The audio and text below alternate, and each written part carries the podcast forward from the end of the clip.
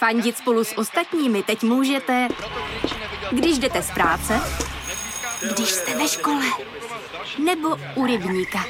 Jsme tu, abyste mohli být mezi svými kdekoliv. Tak zůstaňte ve spojení díky datům na naší nejrychlejší mobilní síti v Česku.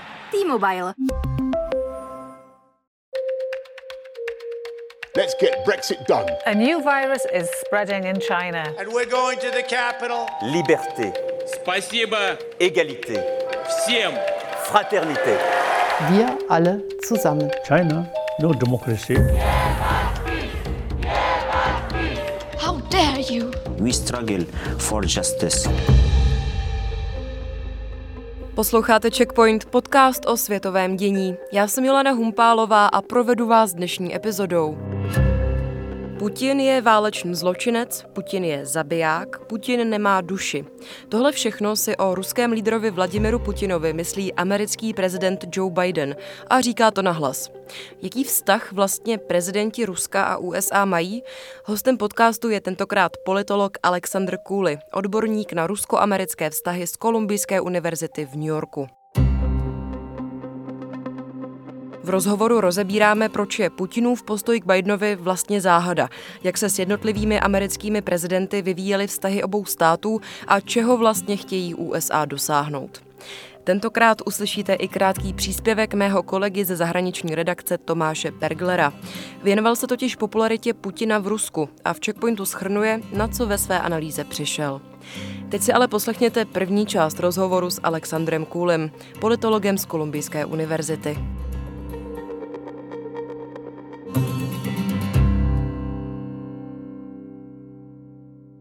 Prezident Joe Biden před pár dny označil Vladimira Putina za válečného zločince a vraždícího diktátora.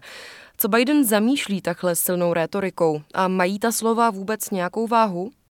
I think the sequence to this was that he was asked whether he was a war criminal and then he answered yes, he thought he was Myslím, že tomu předcházel dotaz na prezidenta, jestli je Putin válečný zločinec. Biden se k němu ve své odpovědi vrátil a řekl, že ano, že podle něj je. A podívejte, o Putinovi prezident už dřív řekl, že je to zabiják. A pak se sešli na samitu. Takže znamená to vůbec něco? Myslím, že Vladimir Putin má hroší kůži. No, Rusové to vnímají jako záminku k tomu, aby zpřetrhli všechny diplomatické vazby. Podle mě to nahrává jejich ukřivděnosti a pocitu, že nejsou respektováni aggrieved, of being disrespected, but ultimately, I don't think this is going to make too much of a practical difference. I mean, if, if there is ale nakonec si nemyslím, že by to v praxi mělo velký dopad. Pokud se dostaneme do bodu, kdy se bude jednat třeba o příměří nebo o dohodě, nebude hrát roli, že někdo o někom řekl, že je válečný zločinec. Nicméně spousta zemí teď vyšetřuje válečné zločiny, k nímž dochází na Ukrajině. Válečný zločin má svou právní definici, ta zahrnuje třeba masové útočení na civilisty nebo genocidu a etnickou čistku. To se v současnosti řeší na západě, bez ohledu na to, zda to zvažuje i americký prezident um, you know, addition to uh, you know crimes like genocide and ethnic cleansing. So that's very much a live issue in the West in general, whether or not you know the U.S. president weighs in on it. To, jaký vztah americký prezident ke svému ruskému protěžku má, je celkem známá věc. Historie jeho silných výroků o Putinovi se táhne až do dob, kdy byl senátorem. Třeba v roce 2011, kdy působil jako viceprezident, měl Biden Putinovi do očí říct, že nemá duši. Mohli byste nicméně připomenout, kde se takový postoj vzal? Well, Biden is a long-term you know, foreign policy guy who's been engaged in the whole question of post Cold War transformation his entire career. Biden je dlouhodobě zapojený do zahraniční politiky. Celou svou kariéru se věnoval otázce transformace po studené válce. A když se vrátíme do roku 2008, vidíme, že Bidenova politická dráha má s Ruskem specifickou souvislost. Tehdy byly v plném proudu prezidentské kampaně demokrata Baracka Obamy a republikána Johna McCaina a zároveň se naplno rozhořela válka mezi Ruskem a Gruzií. McCain jasně vedl v průzkumech díky jednomu kroku. Prohlásil, že všichni jsme teď Gruzínci a mluvil o tom, jak blízcí si jsou s prezidentem Sákašvilim.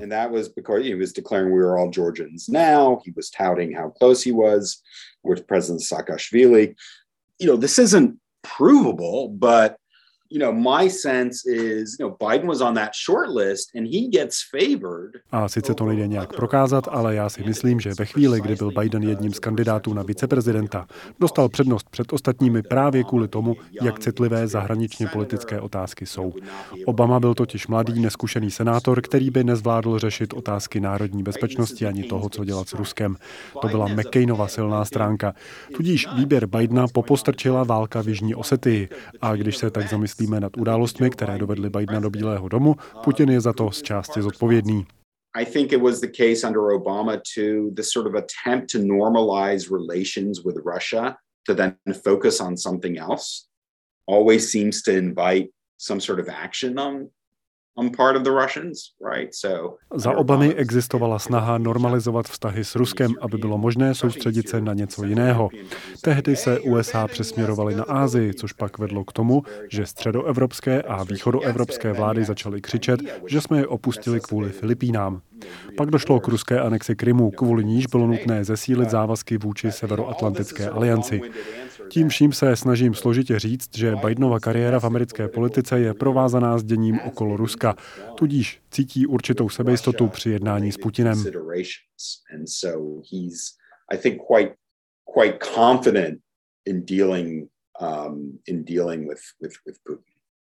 Ale říkám si, jak Putin v tom dlouhodobém měřítku smýšlí naopak o Bidenovi.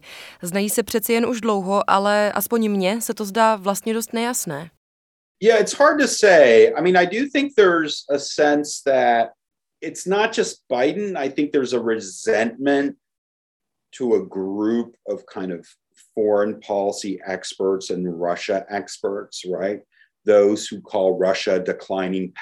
Ano, je těžké to říct. Zdá se mi, že Vladimir Putin cítí jakýsi odpor nejen k Bidenovi, ale celkově k takové skupině expertů na zahraniční politiku a Rusko. K těm, kteří Rusko označují za upadající nebo pouze regionální mocnost. A myslím si, že Putin může třeba spochybňovat, jestli na to Biden vzhledem ke svému věku ještě má a tak dál. Ale jinak je pro něj Biden předvídatelný. Zastupuje ten směr zahraniční politiky, kdy se s Ruskem nejedná, ruský zájem se nebere v potaz. A pak je tu skupina prezidentových poradců, které Putin moc nemusí, ale víte co, nebudu o tom spekulovat, nechme to takhle. Jo, je to záhada.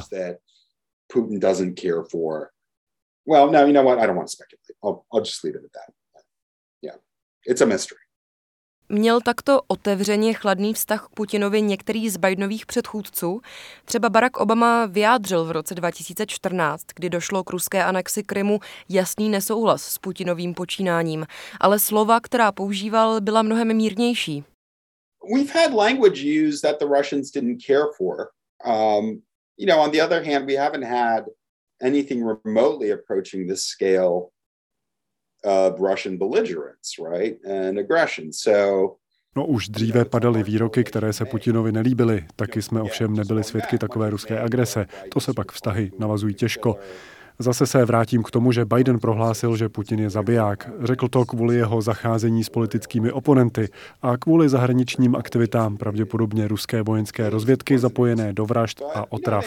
Ale i tak, došlo na summit Bidena s Putinem, sedli si spolu, šéf Bílého domu si tam na tyto věci nestěžoval. Takže znovu tím podle mě jen přeživuje obraz pohrdavého západu, který k Rusku nechová patřičný respekt. Je tady totiž důležitý ten domácí kontext, že Putin a Kreml se snaží protlačit narrativ, že neměli jinou možnost, že museli takto jednat. Že neválčí z možnosti, ale z nutnosti, protože docházel čas, než se z Ukrajiny stane konečná hranice západní agrese vůči Rusku.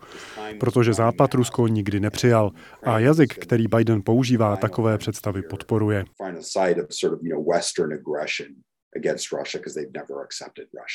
this kind of language feeds that narrative, which is really important for sort of domestic propaganda and consolidation purposes. Kam se za ty roky posunul vztah Ameriky a jednotlivých amerických prezidentů s Ruskem? When you look at US-Russia relations and you look at relations even between presidents, it hasn't been a steady decline.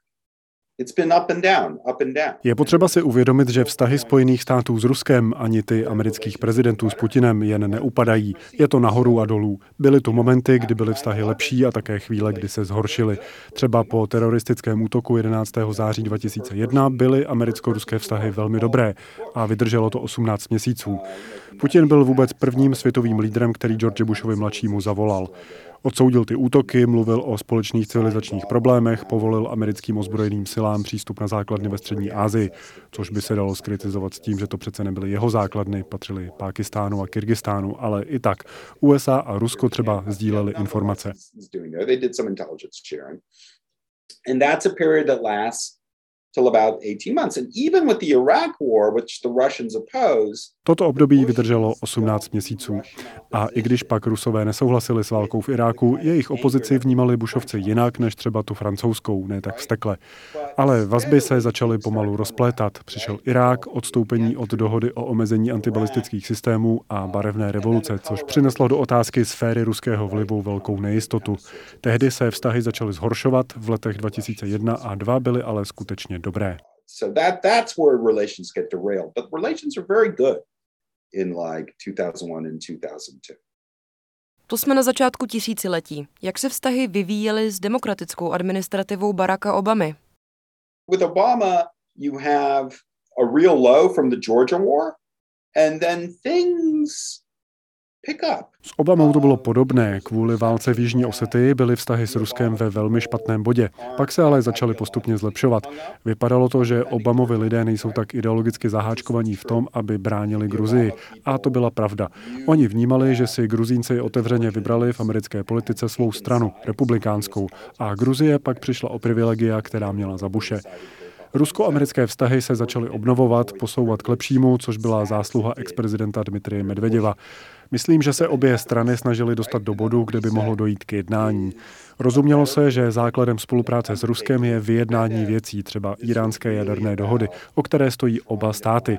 Padlo to ale na tom, že si Obamova vláda myslela, že když bude jednat s Ruskem o některých otázkách, zjednoduší se řešení i těch ostatních, že Rusko pak přijde na to, že je pro něj výhodné se zapojit do tohoto světového řádu, globálního systému v čele s Amerikou.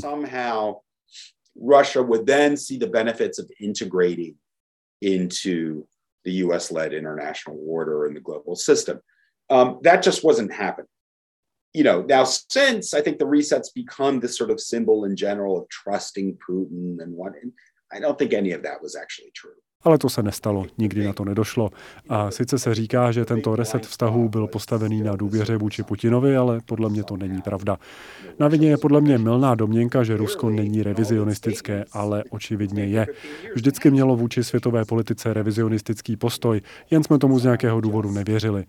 Pak přišel rok 2014. Ještě ale doplním, že před rokem 2014 se obraz USA v Rusku vylepšil. Podle průzkumů tamního veřejného mínění vnímalo Ameriku poprvé v historii víc Rusů příznivě než naopak.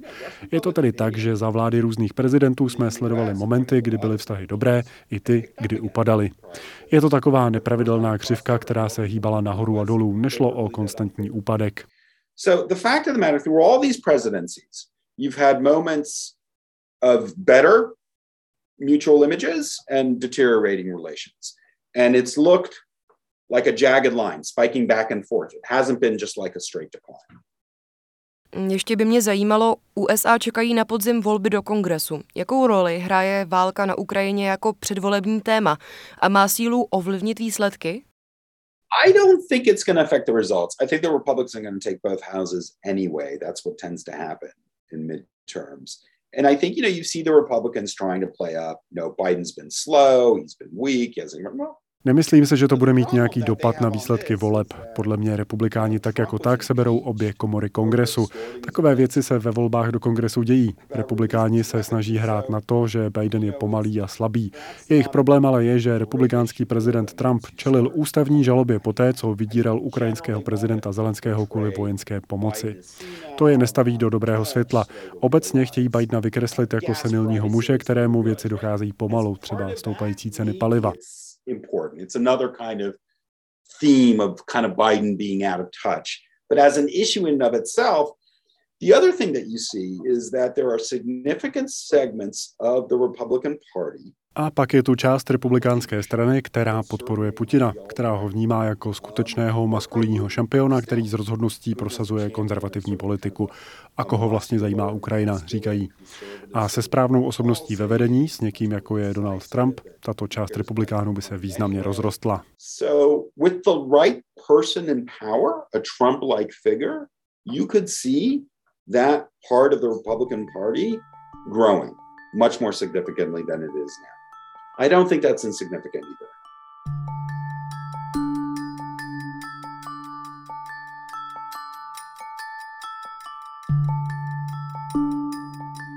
Tohle je checkpoint nejen o vztazích amerických lídrů s Vladimirem Putinem. Teď si v krátkém intermecu poslechněte příspěvek Tomáše Perglera ze zahraniční redakce. Vysvětluje v něm, jak se to má s oblibou Putina u Rusů. Válka na Ukrajině trvá už měsíc, ruská vojska se potýkají se zásobovacími problémy a s vysokými ztrátami a na obyčejné Rusy dopadají sankce, které na ně uvalily západní státy. Přesto se zdá, že podpora Vladimíra Putina zůstává na vysoké úrovni.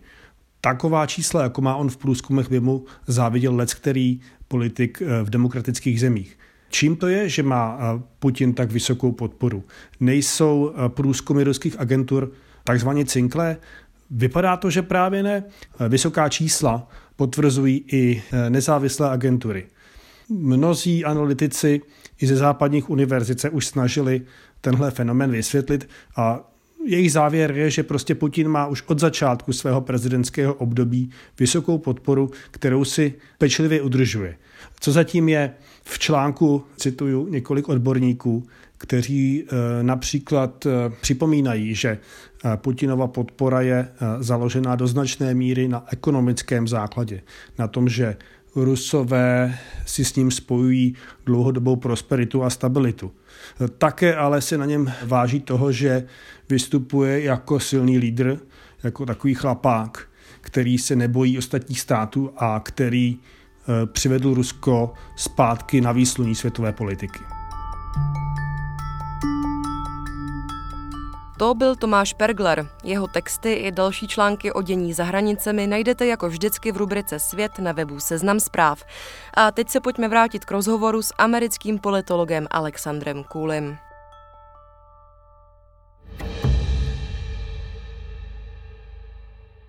Když se zaměříme na současnou geopolitickou situaci, jaká je podle vás s ohledem na válku na Ukrajině strategie Spojených států? K čeho chtějí docílit? Well, I mean, again, as in you know 2014, Russia wasn't really a priority, and Europe wasn't really a priority for this administration. What they wanted to do was make relations with Russia predictable and stable to then focus on China. Stejně jako v roce 2014 Rusko ani Evropa nebyly pro současnou administrativu prioritou. Chtěla mít s Ruskem předvídatelné a stabilní vztahy, aby se mohla soustředit na Čínu a jeho azijskou oblast. Významné podle mě je, že kvůli maximalistickému přístupu Ruska, s jakým Putin přišel, se podařilo zdánlivě nemožné. Od sjednocení západu přes sliby naplnit dvouprocentní závazek výdajů na obranu a přes německé zbrojení až po příklon finské a švédské veřejnosti ke vstupu do NATO. Došlo tedy k velkému sjednocení, navíc ke spolupráci mezi americkými úřady a Evropskou centrální bankou na sankcích vůči ruské centrální bance. K tomu všemu došlo během jednoho týdne. A pak se z Ruska začaly stahovat západní firmy, což bylo taky nečekané. A nemyslím, že to bylo součástí Bidenovy politiky. And then the other part that I think was unexpected, I don't think this was a Biden policy. I think the sort of the pullout of Western firms from Russia. None of this happens if Putin, at least I don't think it happens, if Putin sticks with just the recognition of Donetsk and Luhansk. Podle mě by ovšem k ničemu z toho nedošlo, kdyby Putin trval jen na uznání separatistických republik v Doněcké a Luhanské oblasti. Kdyby zůstal u toho, Západ se takhle nespojí. Některé země by se loudaly s reakcí, jiné by řekly, přizpůsobme se Putinovi, abychom zajistili mír. Rozhodně bychom se nedostali ani zdaleka k sankcím, které jsou teď v platnosti. Takže ta maximalistická kampaň, kterou Putin spustil, svedla Evropu a NATO dohromady. A nejen je, jde třeba i o Singapur, Jižní Koreu, Tchajván, Švýcarsko, to je významné. South Korea, Taiwan, Singapore on the export controls. Again, it's countries that have never participated before. Switzerland on sanctions that brings together these kinds of states associated with the liberal order um, to impose sanctions. Um, so that's significant. Zároveň ale reakce nezápadních států je mnohem vlažnější. Mají obavy z toho, jaký dopad bude mít tohle všechno na ekonomiku. A jde jak o zdrženlivost Číny, tak i Indie, která si od Ruska koupila ropu. Státy Střední Asie jsou velmi znepokojené z ekonomických dopadů a padajícího rublu. A zdrželo se i 16 afrických států. Proč? Některé s Ruskem obchodují, jiné, třeba Mozambik nebo Středoafrická republika, se spojily s ruskými kvazivládními složkami, které podporují jejich režim. Mimo Západ je tedy vnímání konfliktu na Ukrajině mnohem komplikovanější, takže tu jsou dvě reality. Na Západě je skutečné sjednocení a jinde mnohem nejednoznačnější reakce. Um, so there's, you know, there's there's a lot of complications outside of the West in terms of how they view this. So I think both can be true at the same time, right? You've had like Western consolidation and real unity, and at the same time, a much more ambiguous reaction outside of the West to everything that's happening. Tomu rozumím, ale je za konkrétně americkým jednáním nějaká jasná strategie? Vidíte ji v tom? I mean, they learned a couple of painful lessons, right? One was Afghanistan withdrawal, right? And how quickly that unraveled. And I think that probably also played into Putin's perceptions of Biden too. No, Amerika dostala pár bolestivých lekcí. Jednou z nich bylo stažení vojáků z Afghánistánu. A jak to dopadlo? Myslím, že i to přispělo k tomu, jak Putin vnímá Bidena a že o USA mluví jako o upadající mocnosti. A další lekcí byl vznik aliance mezi Austrálií, Velkou Británií a USA, tedy to, za jakých okolností k ní došlo. Australané totiž zrušili nasmlouvané věci s francouzi, které to rozzuřilo. Američané se z toho ale poučili a teď jsme před začátkem války sledovali, jak nejdřív opatrně vypouštěli ven informace o tom, že to Putin vážně udělá. A teď už vidíme, že to dělali hlavně kvůli Němcům a Francouzům, kteří říkali, že jejich tajné služby takové informace nemají, že si nemyslí, že by to Putin udělal. A Američané řekli, fajn, ale chtěli dopředu vědět, jaké kroky jako komunita Západ podnikne v případě, že Putin invazi zahájí. A díky tomu se země tak rychle shodly a mohly přijít s tak podstatnými opatřeními. What are the steps that we will take as a community? Right? And by doing that in advance, that's how you got everyone on the same page very quickly to enact kind of these sort of significant measures. Mluvil jste o tom, že americko-ruské vztahy jsou někdy nahoře, někdy dole. Momentálně se dají bezpečně označit jako velmi mrazivé. Myslíte, že je možné, že by se z těchto zemí mohli stát znovu alespoň částečně partneři, kteří spolu jednají? It's going to be very difficult now for some time. I mean, a lot of it will be driven by Ukraine, an actual post-conflict settlement there, but I think, you know, the US is going to Teď to bude hodně složité, alespoň nějakou dobu. Bude záležet na Ukrajině a poválečném vyrovnání. Ukrajina má teď velkou morální autoritu a USA se nebudou snažit dotlačit i k podepsání nějaké mírové dohody. Nynější sankce vůči Rusku jsou podle mě tak široké, že budou muset být součástí vyrovnání. Spojené státy se tedy budou automaticky podílet na vyjednávání. A pak jsou tu ale ještě obavy z eskalace konfliktu, třeba útoku na Polsko. Tohle jsou aktuální otázky come up with many sort of scenarios. So I think these are all live questions at the moment. The other really big problem that we see is kind of just Russia's kind of retreat from the West being permanent. A další velký problém představuje to, že by současný ústup Ruska od západu mohl být natrvalo že by tam nebyla žádná nezávislá média, západní firmy, kontakty. Ze země ve velkém emigrují novináři, lidé z IT, akademici, výzkumníci. Zajímavé bude sledovat, zda se západní země propojí spíš s těmito lidmi, kteří nedávno ze své země odešli, než s Ruskem samotným. To by připomínalo studenou válku, spolupráci s dizidenty a imigranty a tak podobně.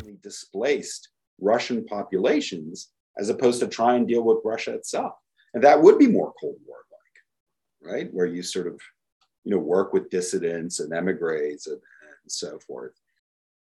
Dá se o vztahu, či možná spíš pozicích Spojených států a Ruska stále uvažovat v intencích tradičního rozdělení světa z dob studené války západ proti východu? Protože mám pocit, že mezinárodní veřejnost k tomu má i nadále sklony, i když se situace i samotní hráči v mnoha ohledech proměnili. Teď má třeba mnohem větší slovo Čína. Well, right. And you've identified the most important difference between the Cold War, right? Cold War, you had these two interacting geopolitical and ideological blocks, and everything was very zero sum.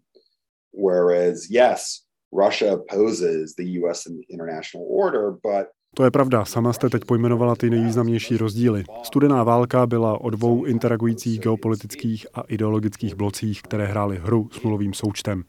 A jasně, Rusko teď stále stojí proti USA, ale jeho boje a války probíhají už v postsovětském regionu, od Gruzie po Ukrajinu. Takže otázka sféry vlivu v této oblasti byla pro Putina vždycky důležitá a teď se posunul vpřed k tomu, jestli má Rusko právo veta v otázkách zahraniční politiky sousedních zemí. V potaz je taky třeba vzít ruský revanšismus a volání potom, aby se Kreml nezastavil jen na Ukrajině a pokračoval třeba do Polska nebo pobaltských států. Takový sentiment teď panuje, byť si nemyslím, že ruští vojáci reálně někam dál zamíří. See themselves a strategic partner with the Chinese in opposing the US led order, right? But as you say, the Chinese situation is complicated. Yes, they give lots of rhetorical backing to Putin. Zatímco Rusové se vidí jako oponenta Západu a strategického partnera Číny, situace Číny samotné je komplikovaná. Jistě, rétoricky stojí za Putinem, nemá zájem o rozšíření NATO ani o silný západní kartel vedený Amerikou. Ale ať už se Peking rozhodne pomoci Moskvě jakkoliv, hrozbu sankcí a regulaci vývozu si dobře uvědomuje. Takže ona studená válka tu nyní nefunguje na globální úrovni, byť proti sobě samosebou stojí Západ a Rusko. Situace se liší i v ideologiích. Studená válka byla o střetu komunismu a socialismu se západním modelem a o to teď nejde. Jistě, máme tu antiliberalismus, ideologii brojící proti západu, ale nejde o velkou ideologickou motivaci.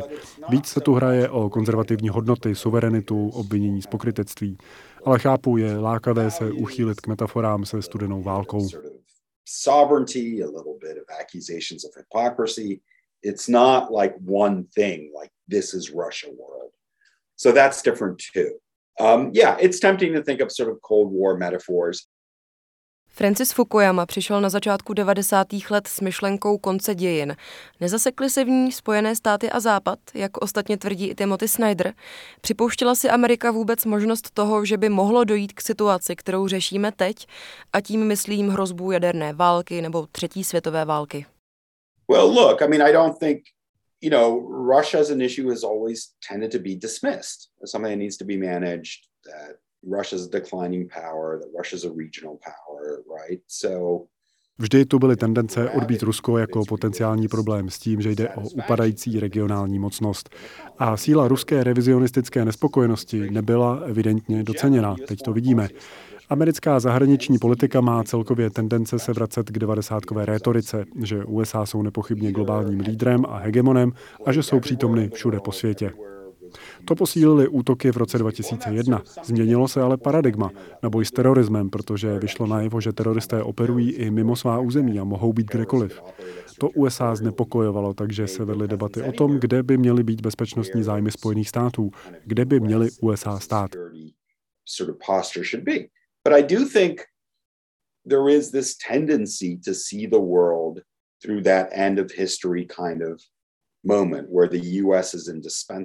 Ale myslím si, že jsou tu tendence vnímat svět skrze tuto představu konce dějin, že jsou USA nepostradatelné.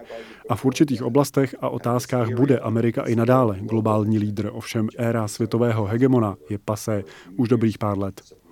Každopádně myslím si, že tahle neschopnost ukočírovat Rusko a celou tuhle situaci vyvrátila tu samolibou představu z 90. let. Right, and manage the situation, I think has exploded a little bit this kind of 1990s type complacency of. To byl americký politolog Alexander Cooley z Kolumbijské univerzity. A z dnešního checkpointu je to už všechno. Pokud máte nějaké vzkazy a připomínky, pošlete mi je prosím na audiozavináč.cz. Komentáře a hvězdičky, jako vždycky, můžete dávat v podcastových aplikacích a na Twitteru podcast označte pod hashtagem checkpoint.cz a můžete nás i nazdílet. Tak na sebe dávejte pozor, čtěte naše texty o dění nejen na Ukrajině a příští týden si zase pustíte Checkpoint. Naslyšenou.